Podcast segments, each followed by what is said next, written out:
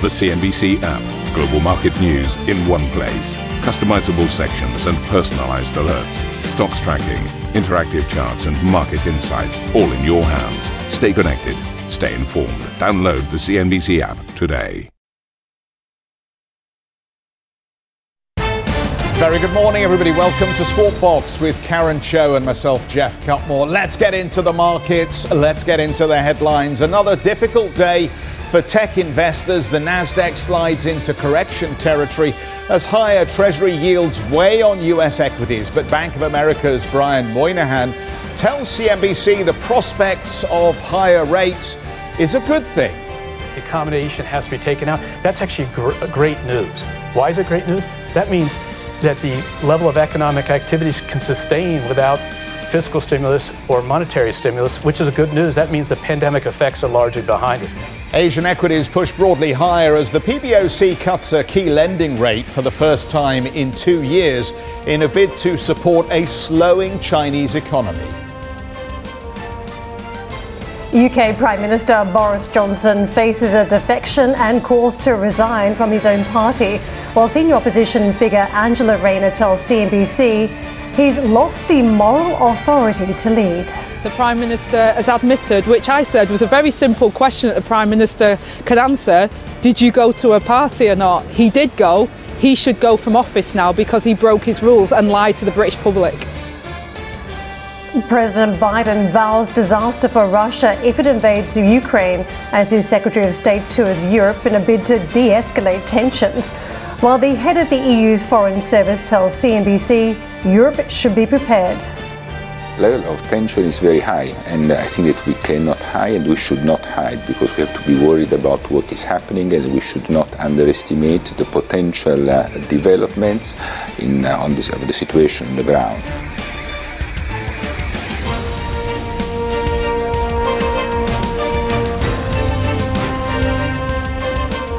Start with the markets because it was such an interesting session yesterday. And did you hear Brian Moynihan there talking about why higher rates are not a bad thing because it indicates that the economy is strong, that Omicron is in the rearview mirror, and ultimately higher interest rates reflect the fact that we have a, an economy that is firing on all cylinders. The question is are interest rates going up because the economy is now sound, or are they going up because the Fed is worried about inflation biting into livelihoods and concerned about the risks of a wage price spiral?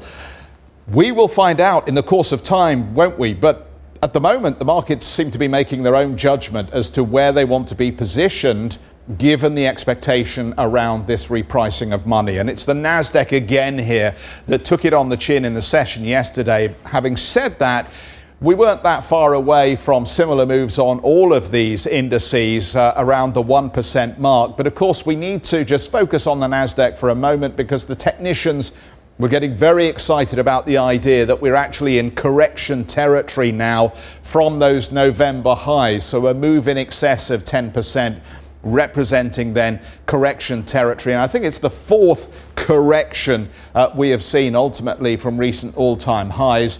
The uh, Treasury market is being uh, uh, ascribed with the blame for all of this, of course, as the uh, fixed income folk um, sell off uh, on the Treasury curve to reflect the fact that they think interest rates are going to go higher, at least in the next Federal Reserve meeting. We saw that 10 year note spike through the one spot nine mark, didn't we? Taking a lot of the curve with it. We've just eased back from that yesterday. My understanding was that the 20 year auction was reasonably well supported, so there was a bit of money that flowed back into the, uh, the, the Treasury curve, and perhaps that tells you that there's a good tussle going on here um, in the fixed income space between those that think that 1.8 or thereabouts is the terminal rate, the so called terminal rate where the Federal Reserve stops hiking for this cycle.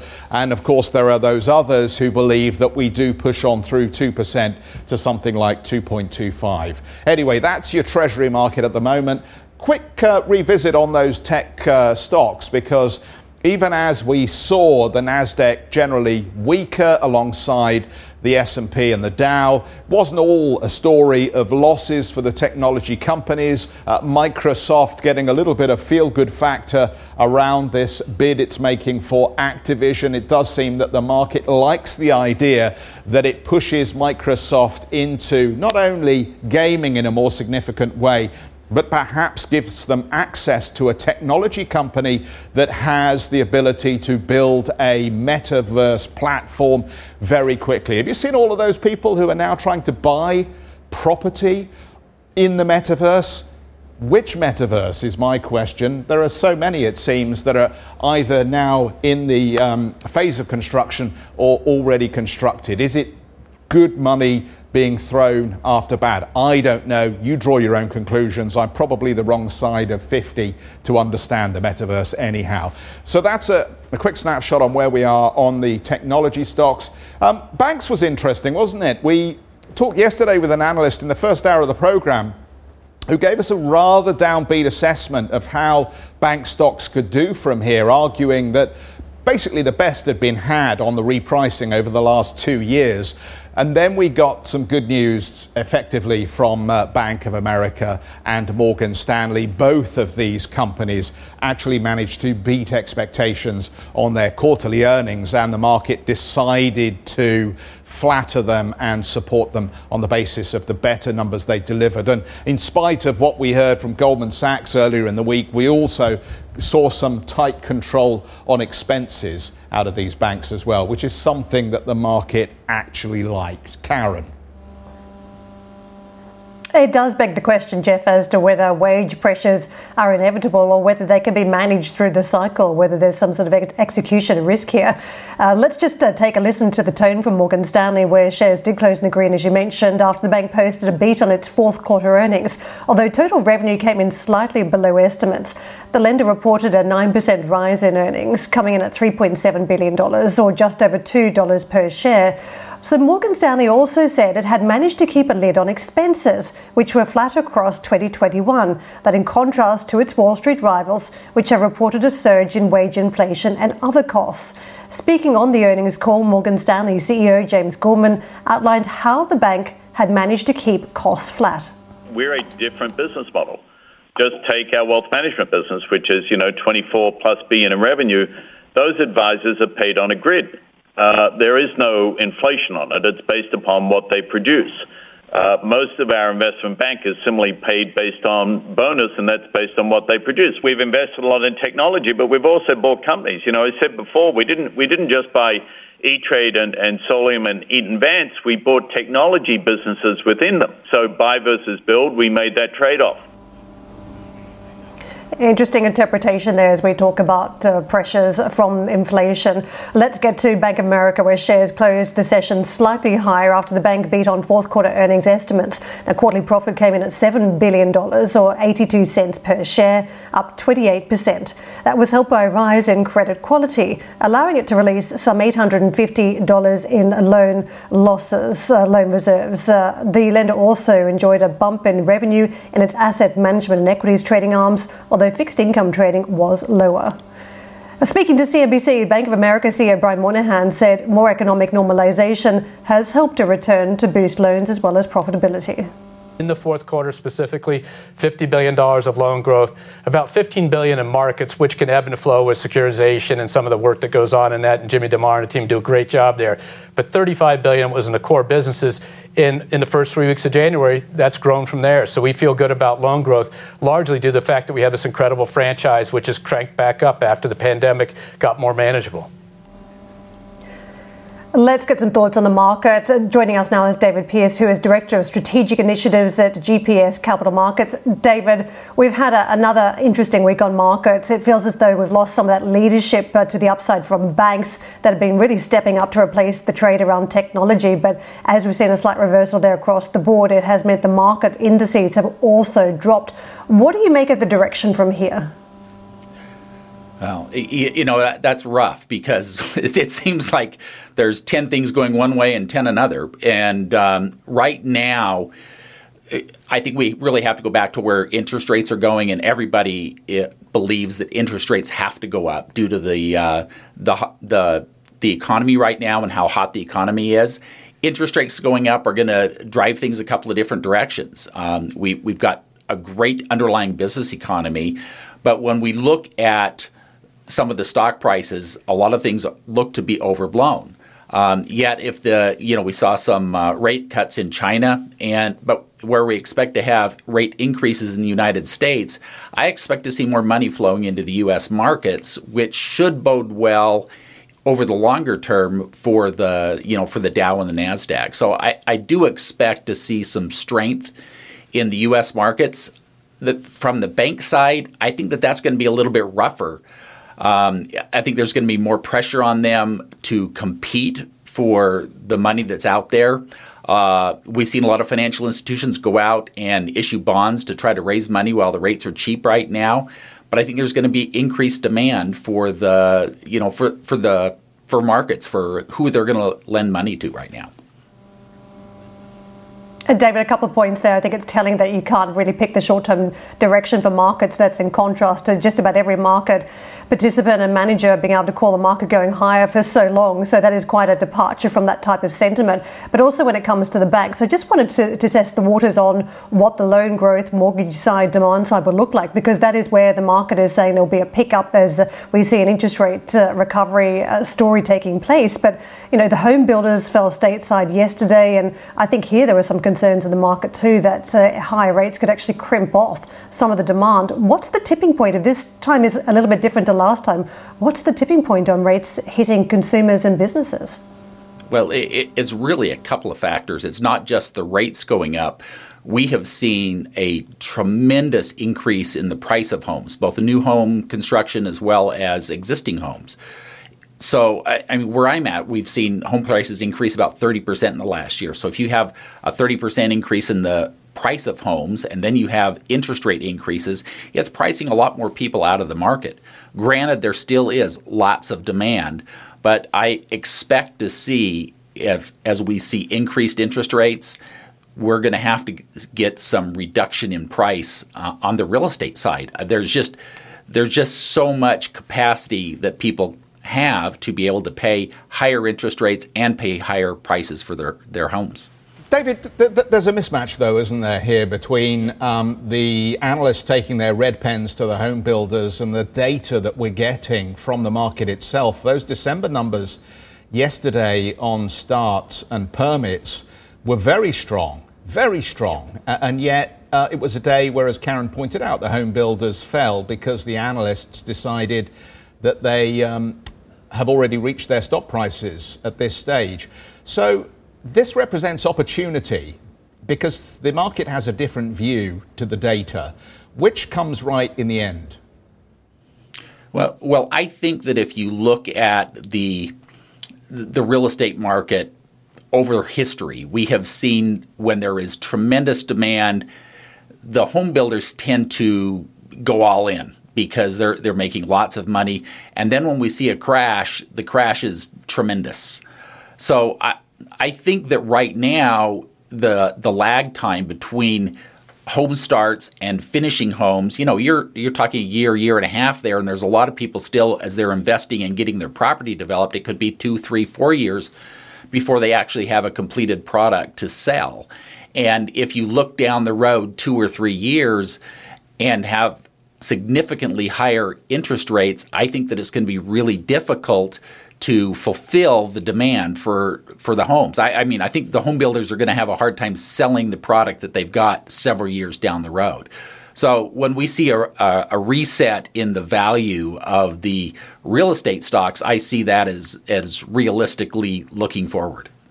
And just on the tech stocks, um, do you think the selling continues from here on in? I mean, we've we've got this uh, marker. We're, we're in um, correction territory again on the NASDAQ. Um, but it's been pretty difficult to write this market off, and there's been a lot of buying on dips. Are we done here on that kind of buying? What is your prognosis of what happens for technology through the rest of the year? Well, I just go out and try to buy something. Um, if if you go to the stores and you go try to buy things right now, there is so much more demand than there is supply. So I think that in the marketplace, whether it's software, hardware, there's still a tremendous amount of demand. And if you look at the unemployment rates, the economy is is hard right now for companies to find employees. And I, I mean, ourselves included. I mean, we are trying desperately to find more employees because we have got a lot of work, we've got a lot of demand, and we've got a lot of things we want to accomplish, but it's hard to find employees right now. So I'm, I know there's a lot of stuff going on in the market, and we got interest rates going up, but right now, all the economic signs look really good. Uh, do I think that stocks were probably a little overblown? Yeah, but that doesn't mean I that there's not some more value to come back.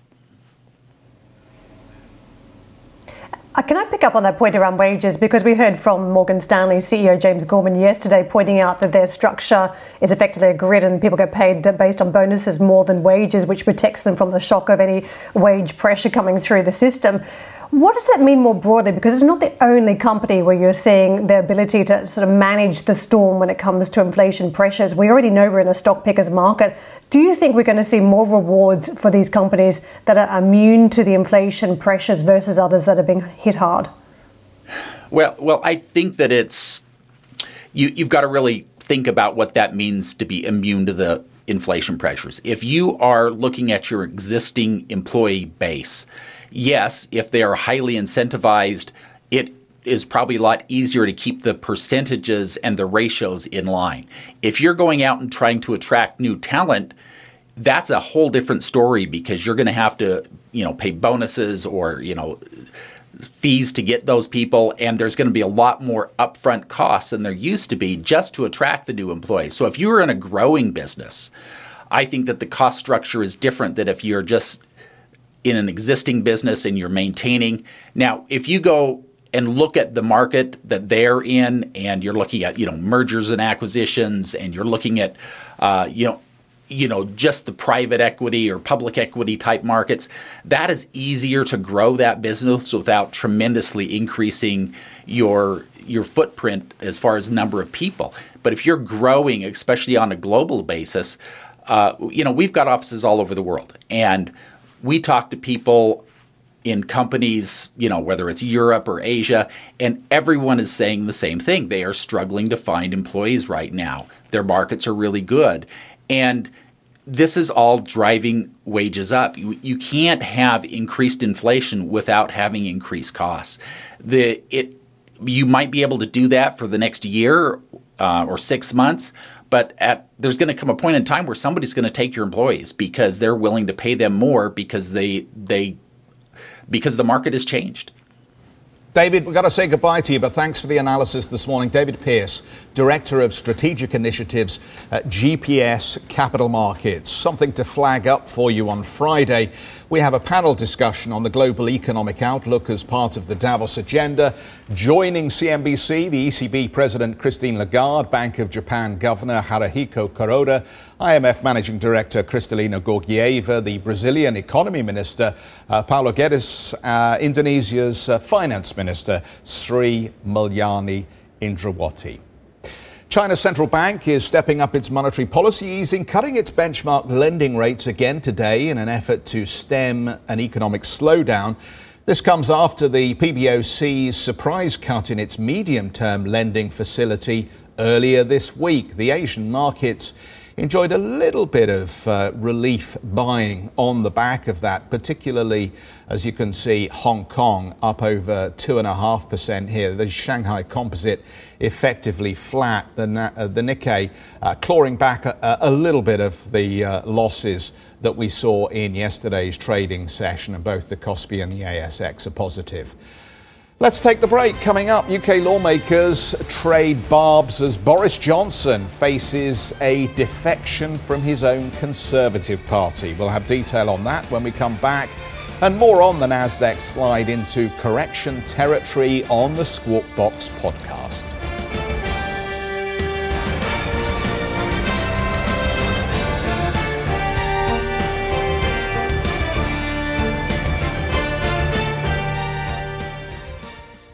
Ambition to me is about doing better. I think ambition creates a pathway. The best advice I can give someone starting off a career is don't have a career, have lots of careers. Try loads of different things. Talk to people and put your ambition out there. I don't feel that I've hit peak ambition because it's a learning journey. CNBC is where ambition meets opportunity. What does living ambitiously mean to you? Hear it from our CNBC anchors, reporters, and global business leaders on CNBC.com.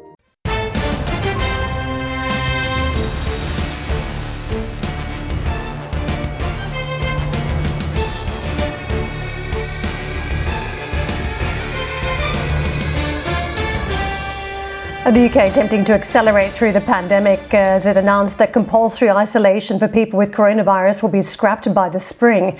The move comes amid a shift in strategy aimed towards treating COVID like the flu. Guidance to work from home has been lifted, and other Plan B measures like compulsory face masks and COVID passes will be dropped next Thursday. Health Secretary Sajid Javid described the move as a major milestone, saying the data shows Omicron is in retreat. UK Prime Minister Boris Johnson survived a fresh call to quit from one of his senior party members and watched one of his own MPs defect to the opposition Labour Party just minutes before Prime Minister's questions. Johnson has been subject to severe criticism since it emerged parties were held at Downing Street while lockdown restrictions were at their peak and stands accused of lying about his own involvement. In Parliament, the Prime Minister railed against repeated calls for him to step down, calling on lawmakers to wait for the results of an inquiry being carried out by civil servant Sue Gray, which is due next week.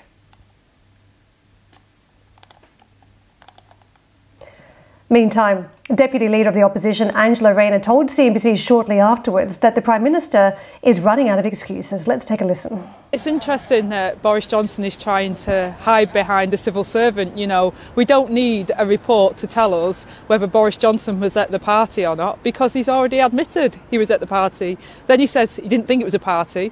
And then he says, I'm not sure somebody didn't tell me that it was against the rules, you know, and these were his rules. So he's starting to look really silly now. And the British public are very angry about it because there's one thing breaking the rules that you set, but there's quite another when you're trying to lie your way out of it and deceive people and make them feel like they're somehow silly for following the rules. And let's not forget that Her Majesty the Queen was on her own, sat on her own, that very iconic picture of her, you know, mourning the loss of her husband. And many people in the UK were suffering at the time and couldn't see their loved ones. So people think that the Prime Minister is trying to take them as fools, and it's not going down well at all across all parts of the United Kingdom.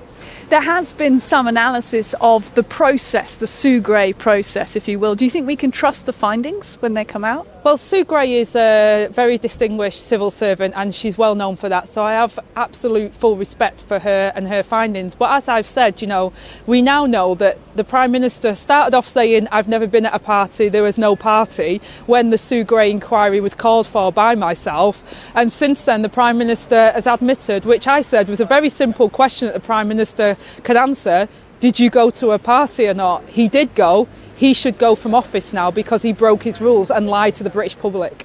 Do you think, and I'm going to ask this about Westminster generally today, what you're hearing in the corridors of power, that there is chance that there will be enough letters gathered to trigger the 1922 committee? I think it's a real possibility now, yes. I think, you know, you've seen it from the Conservative MPs. They've gone back to their constituencies, and even in the hardcore, real blue Tory areas, they're finding out that people are very angry about this. And they're angry about not only the Prime Minister breaking the rules, but the way in which she's tried to get out of it. And people see that as a very un British thing to do. You know, we follow the rules, we follow, you know, the guidance that, pe- that was put in place to protect us all. So I think the Conservative MPs are really starting to feel the heat now from their constituents, and quite rightly so. A huge amount of news flow coming from Downing Street, as you can hear. And it's very hard at this point, I think, for many people to separate out what's happening with the politics around Boris Johnson and his career and what's happening now with COVID rules. And uh, clearly, there's been a huge fight over what happened in Downing Street and the breaching of rules. And now we are hearing that a lot of the rules will be scrapped. And I think it's just extraordinary. Many of us wondering what that means. Is this a very politically motivated decision now to, to roll back on some of the rules and regulations, given what we're still over 100,000 new cases? over here in the UK. It does seem quite extraordinary, doesn't it, Geoff, that by spring we're meant to just pretend that coronavirus never really existed. Yeah, I'm not sure if it's um, uh, about pretending whether coronavirus never existed, Karen, but um, just specifically on uh, PMQs, like a lot of people, I tuned in from midday yesterday just to hear the fireworks.